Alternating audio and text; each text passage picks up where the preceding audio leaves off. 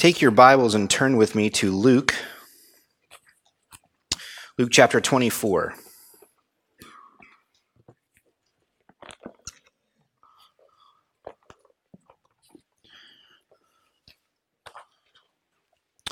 Earlier, uh, when we read from the scripture, when Scott read from the scripture, we read an account from John. And that account with Mary was the morning of that first Easter Sunday. And the Gospels record that account for us. And then Luke records what we're going to talk about today, which was the afternoon of Easter Sunday. And all of the Gospels record the evening of Easter Sunday. So if you read through the different accounts, the four different accounts, you'll get a picture of the whole day of Easter Sunday. And what's interesting, at least I thought it was interesting, is that in one day, Jesus goes back and he sums up his entire three year ministry.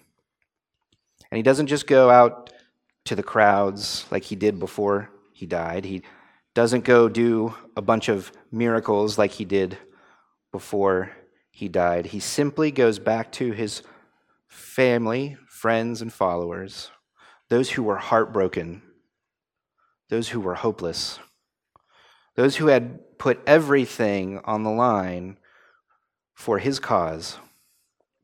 He goes back to them, and in the morning, in the afternoon, and in the evening, he spends time showing them what his whole purpose really was. He'd told them for three years. For three years, he had told them, he had shown them, he had walked with them, he had taught them. But in three years, almost nobody understood really what Jesus had come to do. And so he spends a day, Easter Sunday, going back and reminding them what he had said and why that everything that he had endured on the cross and in the tomb, why it mattered so much to their futures. So, we're going to look at the afternoon story, the afternoon account. We saw Jesus appear to Mary earlier in John, and what you need to remember is that she took that information back when she finally understood and recognized Jesus someone she had known for years, someone she had spent time close to. After she finally recognized him, she ran back to the disciples, Peter and, and John and those guys, and she said, Jesus is alive. He's here. I saw him. And a couple of accounts record that Peter and John get up and they run to the tomb. And they get to the tomb, and the stone's rolled away, which is really weird. The guards aren't around which is really weird. And the tomb is empty, which is the strangest thing of all. I imagine Peter and John were super excited. They had probably become, been so overcome with grief and despair that Jesus was gone that when Mary came and said, I saw Jesus, they had this little hope, this little tiny speck of hope that caused them, it must have been powerful, to get up and to run to see Jesus maybe, just maybe, he was alive. But they get there and they see nothing. And I imagine the walk back was even worse than it had been the day before, waiting and not knowing anything about what was going to happen. And they walk back. And then Luke in chapter 24 tells us this story. This story, uh, not about Peter, not about John, not about any famous disciple, famous apostle. It tells us about two followers of Jesus.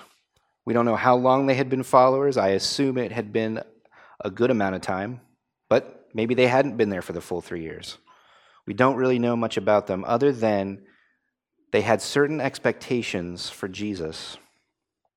And now on Easter Sunday, after Jesus had been killed, and all this, all of the rioting and, and everything that was going on in Jerusalem, just this, this crazy set of circumstances, After that, and they waited three days, nothing had happened. They decide it's time to walk back home. And they walk back to the town of Emmaus. It's about seven miles away from Jerusalem. It says this in verse 1 of chapter 24 of Luke. I'm sorry, verse 13. Now behold, two of them were traveling that same day to a village called Emmaus, which was seven miles from Jerusalem, and they talked together of all these things which had happened. And so it was while they conversed and reasoned that Jesus himself drew near and went with them. But their eyes were restrained, so they did not know him. And Jesus said to them, What kind of conversation is this that you're having with one another as you walk and are sad? Then one, whose name was Cleopas, answered and said to him, Are you the only stranger in Jerusalem? And have you not known the things which happened there in these days? And Jesus said to them, What things? So they said to Jesus, The things concerning Jesus of Nazareth, who was a prophet, mighty indeed, and word before God and all the people, and how the chief priests and our rulers delivered him to be condemned to death and crucified him. But we were hoping that it was he who was going to redeem Israel. Indeed, besides all this, today is the third day since these things happened. Yes, and, and certain women of our company who arrived at the tomb early astonished us. When they did not find his body, they came saying that he had, they had also seen a vision of angels who said he was alive. And certain of those who were with us went to the tomb and found it just as the women had said, but him they did not see.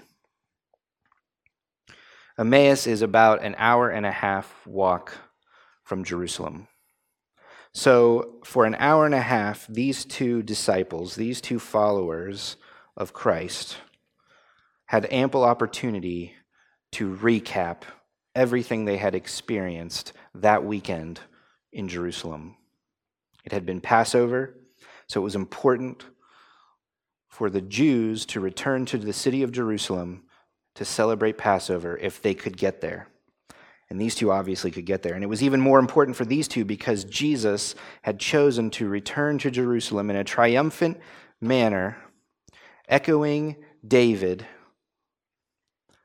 and giving his followers and everybody there, really, all of the Jewish people in Jerusalem, giving them this hope that finally the Messiah had come.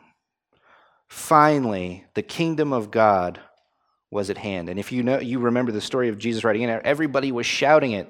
His close followers and people who were there and just caught up in the hype. They were shouting it. It was close to being a citywide riot. Everyone was in a frenzy, and the Romans were worried because things might get out of hand real quick. Imagine if you were a follower of Christ. Imagine if you had walked with Jesus for three years, from the beginning of his ministry till this weekend. And imagine that over and over and over again, he had proved to you that he truly was the Son of God. He taught things that the religious leaders didn't teach. He opened up Scripture in a way that nobody considered. He got to the heart of matters in a way that the Jewish people had not understood for thousands of years. And not just that, he wasn't just a great teacher, he did miracles. And the greatest miracle that we read about that he did, if you had to rank them, the greatest one he did was he told a dead man to get up and walk. And what happened? That dead man stayed in the grave and didn't do anything, right? Not a chance. The God of life can't be stopped by death, it's not stronger than him. And when Jesus said to Lazarus, Lazarus, get up and get out here, it's not time for you to die. John records that people were astounded. I imagine, it's kind of quiet in here. I imagine it would have been like that dead silence. A dead man just got up and walked out of a grave. And there was no question that he was dead. He'd been dead so long he was he smelled like he was decaying. And Jesus said, "Get up and walk." Now, if you had been there that day, Peter was there that day, John was there that day, maybe Cleopas and this other disciple were there that day. I don't know. But if you had been there that day, how could you ever not think Jesus was the Son of God? I mean, who else did, did something like that? Who else could? So imagine that. And then imagine Friday night when Jesus screams out in agony because he's bearing the weight of the cross and he's bearing the weight of your sin and he's bearing the weight of God's wrath. And he screams out and he says it is finished. And he breathes his last and he dies. Can you imagine what the disciples would have thought? I imagine it was quiet, utter hopelessness, because Jesus, the Messiah, was dead. So if you have an hour and a half to walk home and you had just been through that, you probably have a lot to talk about. And Jesus points out that these guys are sad. It's, a, it's, it's obvious. They are upset. Something's wrong. They're not excited. They're going back home because they have no hope and because they have no more purpose. Jesus asked people to leave everything they had behind, right? Matthew was a tax collector. He was working. It was tax day. And he said, Matthew, get up, Leave all that behind and come with me. Peter, you have a fishing business, and it's probably doing pretty good. Your dad started it, and you work with him, and you love your dad. Peter, and your brother, leave your dad, leave his business, let it go. However, it's going to go now, and come with me. He asked people to leave everything behind and to give everything to him. So, can you imagine if that person in your life who you chose to follow dies? Imagine how hopeless you would feel. And imagine how purposeless you would feel. They had a purpose. They walked with Jesus. Wherever he went, they went. Whatever he said to do, they did. He's gone. Now there's nothing left to do, and there's no hope. This was, Jesus wasn't the first person before, and he wasn't the first person after to come and claim to be the Messiah, to be the one who was going to fulfill the Old Testament promise that God had made his, to his people. He wasn't the first. If you read through Jewish history, you'll see there were plenty of people who said these things, and people who created followings. But I have to bet that nothing was quite like following Jesus because he was the actual Son of God and the actual Messiah sent. But he's dead and they have an hour and a half walk to talk about it. And this guy comes up behind him. He starts to overhear what they're saying, and they turn to look at him. Now, just, how did they not know? It's Jesus. They knew what he looked like. He wasn't in disguise, didn't put on a different body, didn't grow a mustache real quick if he didn't have one before, didn't put on any sunglasses. It was Jesus. And the Bible tells us, and the same was true for Mary, they were kept from seeing him. You know why they were kept from seeing him? Because they didn't understand who Jesus really was.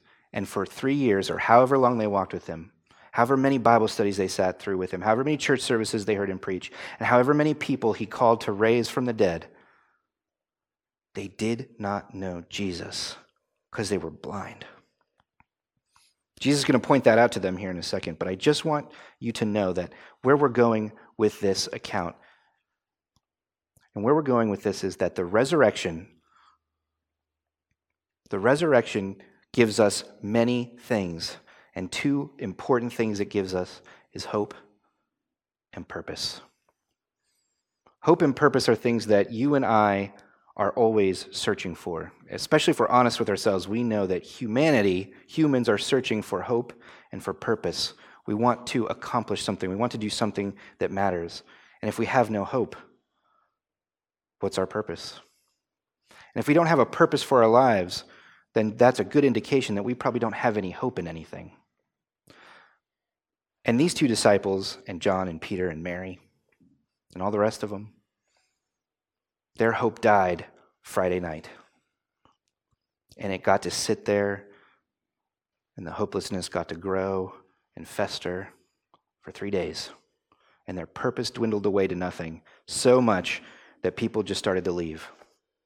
Jerusalem was the place. It was going to be the place where, where, uh, where Jesus finally fulfilled his purpose as the Messiah, overthrew the Roman Empire, set up the glorious kingdom of Israel again, and it was going to be like the second coming of David when Israel was at the height of its power in the golden age.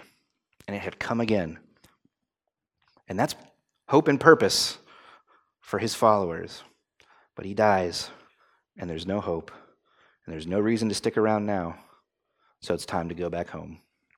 So they're sad and they're walking, and Jesus comes up and they don't recognize him. And so he says this. Well, they, well he says, why, why are you so sad? What is going on? What's wrong?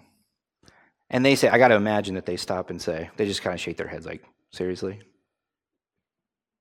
Do you live under a rock? Where have you been, buddy? Are you the only one who doesn't know what just shook the city of Jerusalem? The only headline that was going on this past weekend? That Jesus, who claimed to be the King of the Jews, our, our master, the one we'd followed, that he was killed. And we waited. We waited. We waited three days. He said something about three days. We waited. Nothing happened. if Jesus was in a joking mood, I don't know if he was, but if he was, he might have said, You know, I'm actually the only person who does know what just happened. Where have you been? The past three years. But Jesus doesn't say that. After they get done, basically, he's telling him exactly what had happened all weekend and that they had no more hope because they thought Jesus was going to redeem Israel. After they get done saying that, then Jesus talks back to them. In verse 25, Jesus says, O foolish ones, and slow of heart to believe in all that the prophets have spoken. Ought not the Christ to have suffered these things and to enter into his glory? And beginning at Moses and all the prophets, he expounded to them in all the scriptures the things concerning himself. It's uh, interesting to note here, and we have problems because in English, translating and understanding what was written in Greek or in Hebrew, sometimes we, we lose out on what's being said. And when Jesus says, Oh, foolish ones, he's not saying, You idiots. He's not saying, You guys are so stupid. He could have, but he's not saying that. What he's saying to them is, You unwise people. Foolish is the opposite of the wise person. And if you read through Proverbs, you see how the wise person acts and how the foolish person acts. And a fool is someone who is morally bankrupt. They're not unintelligent, they're not stupid, they're not idiots. They're morally bankrupt. They're blind to the truth of God. The wise person follows the truth of God. The foolish person is blind, won't follow the truth of God, and follows their own truth, their own version of things. And see, Jesus gets right to the heart of the problem with these two disciples and Peter and John and Mary and the rest of them who were back in Jerusalem hiding out, hopeless and purposeless. He gets right to the heart of the issue. The issue for them there was that they did not believe. They were blinded by their own sin. They would rather believe their own personal version of God's truth than take God at his word. They said it. They admitted as much when they said, We thought he was going to redeem Israel. The actual truth is, he did redeem Israel. But they said, We thought he was going to, because in their minds, their version of a Messiah was someone who was going to come and overthrow the Roman Empire, reestablish the kingdom of David, and set up a physical kingdom. Their version of a Messiah was a Messiah who gains victory by conquest by might, by power. And what Jesus had spent three years saying, and he wasn't shy about saying it, What he had spent three years saying was, guys, I am not coming to do that. I'm not coming to redeem and save by conquest. I'm coming to redeem and save by sacrifice. It's not about the power in my hands or my armies. It's about the power in my obedience to God and my love for you. That's the kind of Messiah I was coming to be. And it's not just like Jesus had appeared and just said that, and they didn't get it because it was this new thought, right? What's he do? He has an hour and a half, unless they were like halfway, but he has an hour and a half Bible study with these guys on the way. Now, can you imagine walking with Jesus that day and Jesus having a personal Bible study with you, going through every major passage in the Old Testament that ever talked about the Messiah and showing how what Jesus actually experienced was exactly what God had always intended and was not just exactly what God has always intended, but was absolutely necessary for the Messiah to fulfill the promise of old. It says he starts with Moses. So he starts in Genesis. I imagine he probably started in Genesis chapter 3, right at the very beginning, where it says, God says, There's one coming, and the snake is going to bruise his heel. He's going to suffer, he's going to get hurt. Snake bite hurts. And Jesus says, What else does it say, guys? The snake will bruise his heel, but he will crush the head of the serpent.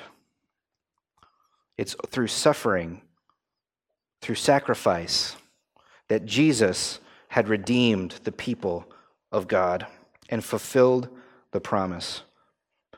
But they didn't get it. And it's interesting to note they still didn't recognize him. Right? Go on, and here's what it says in verse 28. So they're walking and they're having this Bible study, and I'm sure it's great. Can't not be. And they're walking along. Now came to uh, sorry. Then they drew near to the village where they were going. This is verse 28. And he indicated that he would have gone further. They get to where they're going, to the home in Emmaus. And Jesus says, Well, guys, it's been great, but I've got more to do. I've got to go on.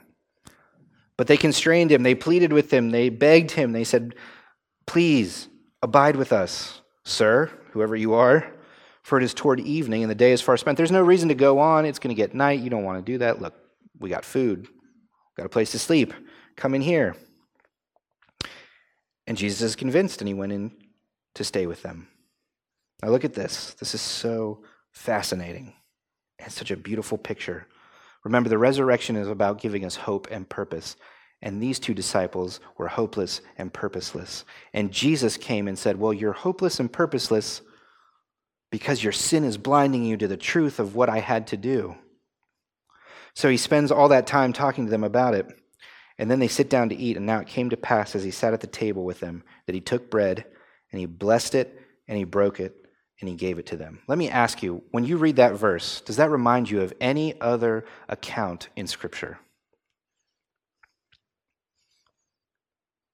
We celebrate it regularly. We did on Friday.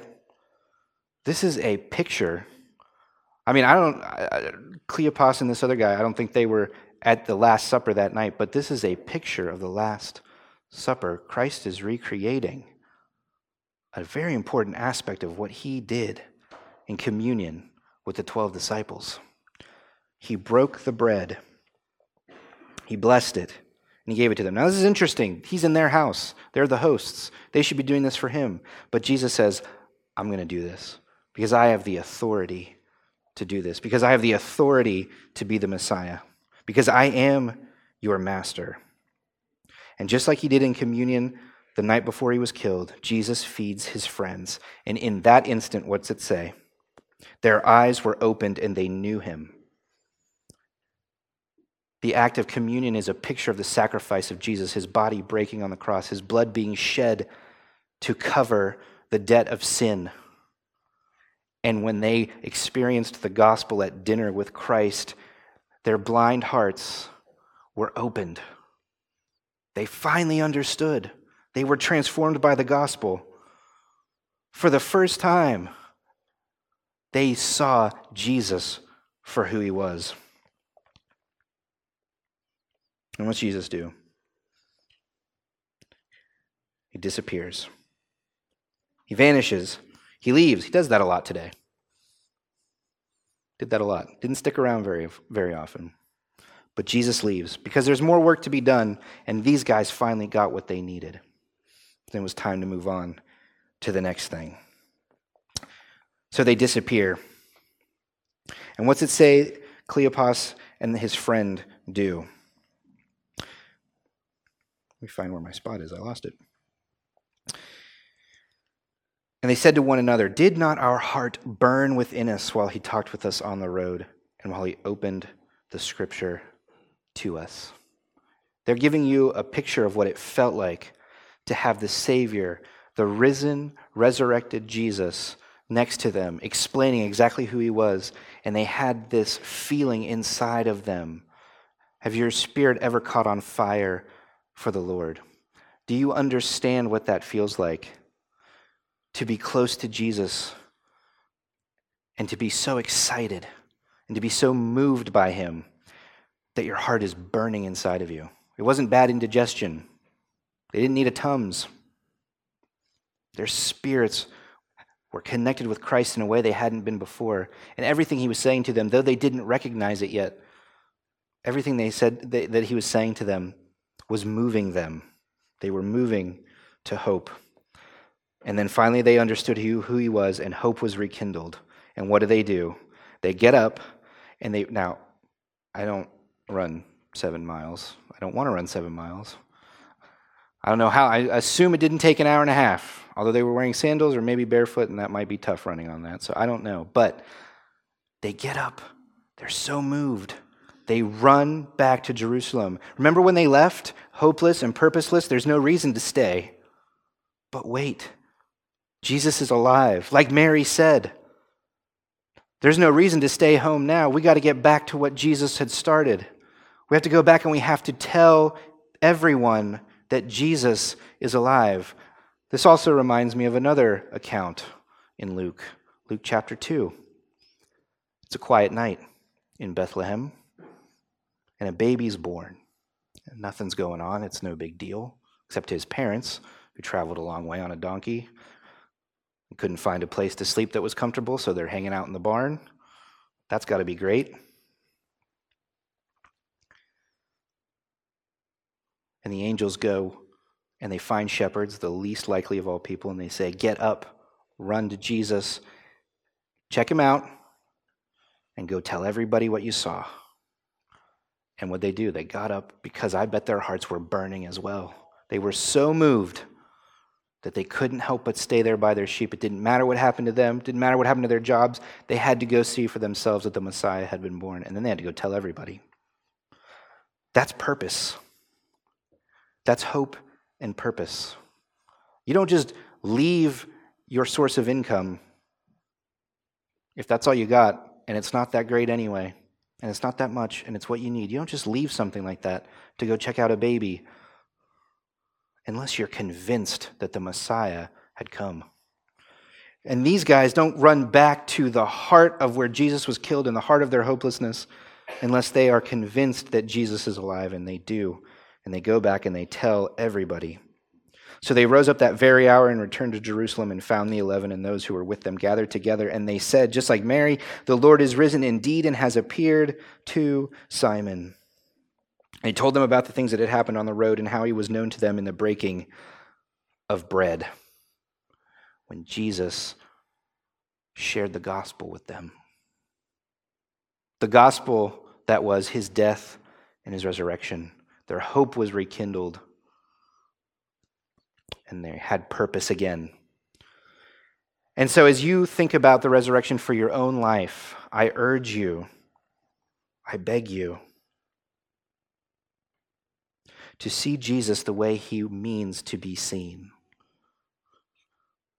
to open your eyes to the truth of Christ, to not let your sin cloud what you see in Jesus. Don't make Jesus what you want him to be.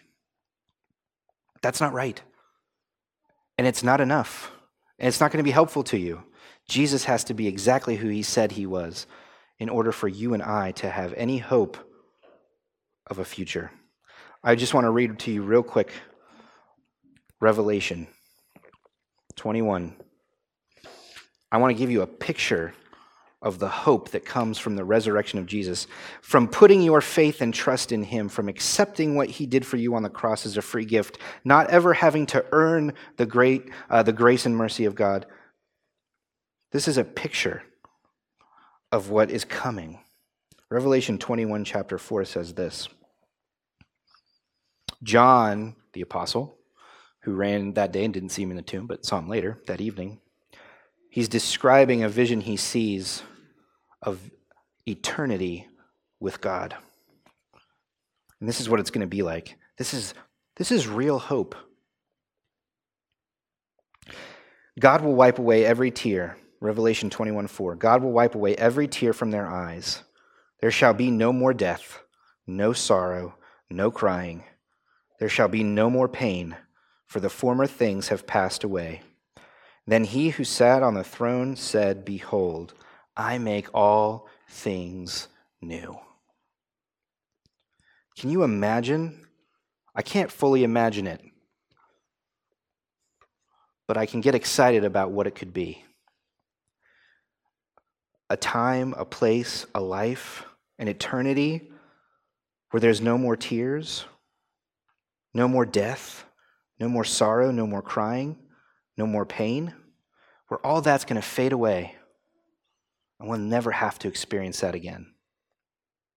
That is hope that you can put into your life. And what's great about the resurrection of Jesus is it's not just some far off hope like that, but it's also a very real, everyday hope as well. The only way you could experience this eternity is to be made right with God and to have your sin washed away. And the only way that that's possible is by accepting the free gift of Jesus Christ. That he died on the cross for your sin. He became your sin. He bore that weight. And then he rose again on the third day, defeating death because the grave could not hold him. And if death could defeat Jesus, then it was, it, was, it was all in vain. There is no hope. All you have to do is put your faith in Christ, and you are instantly welcomed into the family of God. You're his child. And you can look forward to this day when there is no more pain, sorrow, or tears and everything is made brand new. The resurrection gives us hope, and it gives your life purpose. Just like these disciples, and just like the apostles did, if you just start reading in Acts and just read on, you'll see exactly what purpose these men and women experienced when they understood the resurrection of Jesus Christ. They understood that it was their new life goal to love God, to honor Him in their life, and to share his message of salvation, his gospel, with others. I mean, that's a lifetime job. And that's the greatest purpose you could ever have. And it's based in the greatest hope of the resurrection. Let's pray. Gracious Heavenly Father, Lord, I thank you for the sacrifice of Christ. And Jesus, I thank you for choosing to come and to die, to experience the weight of the cross. Lord, in Hebrews, you tell us that Jesus chose willingly to come. He didn't count it loss. He didn't think he was losing out or, or was being treated unfairly, but he was glad to accept the weight of the cross for me. So, Father, I thank you for that. I thank you that it can kindle the hope and rekindle the hope in my life every day that Jesus is God and God is on his throne. And there's coming a day when there's no more pain and no more sorrow. And I'm looking forward to that. Father, I thank you that the resurrection also gives us a purpose, something to live for, something to do that is meaningful and matters because it's what Jesus himself did. Father, I pray if there's anyone here this morning who has not accepted Christ and does not understand the hope and the purposefulness of the resurrection, Lord, that they would come to you, that they would put their trust in you. Father, you're the God of life, you're the God of redemption, the God of salvation. No sin is too great. And you want right now to save any who will come. Father, I pray that anyone who's thinking about it, who's concerned with their own soul would humble themselves before you and accept the gospel of Jesus. Father, we thank you. We love you. And we ask all these things in your name. Amen.